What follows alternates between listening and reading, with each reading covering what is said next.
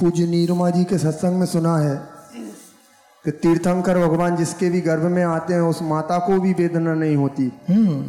तो उनकी ऐसी क्या शक्ति होगी क्या क्षमता होगी जो माँ को भी वेदना ना हो और उनका खून भी सफ़ेद होता है ऐसे लाल नहीं होता आम, आम संसारियों की जैसे। वो तीर्थंकर गोत्र है और जन्म से ही तीन ज्ञान है उनको मति ज्ञान सुत ज्ञान अवति ज्ञान।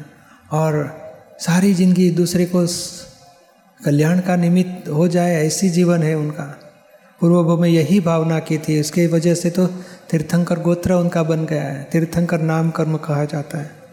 तो ये सब अपने लक्षण प्रकट हो जाते हैं। दूध ऐसा है माँ बाप को दुख न हो जाए ये सब ज्ञान तीन ज्ञान तो जन्म से रहता है। और संजोगी उनको आगे आगे कर्म छूटते जाते हैं और आगे की दशा मिलते जाती है। वो तो ये कुदरती है वो सब।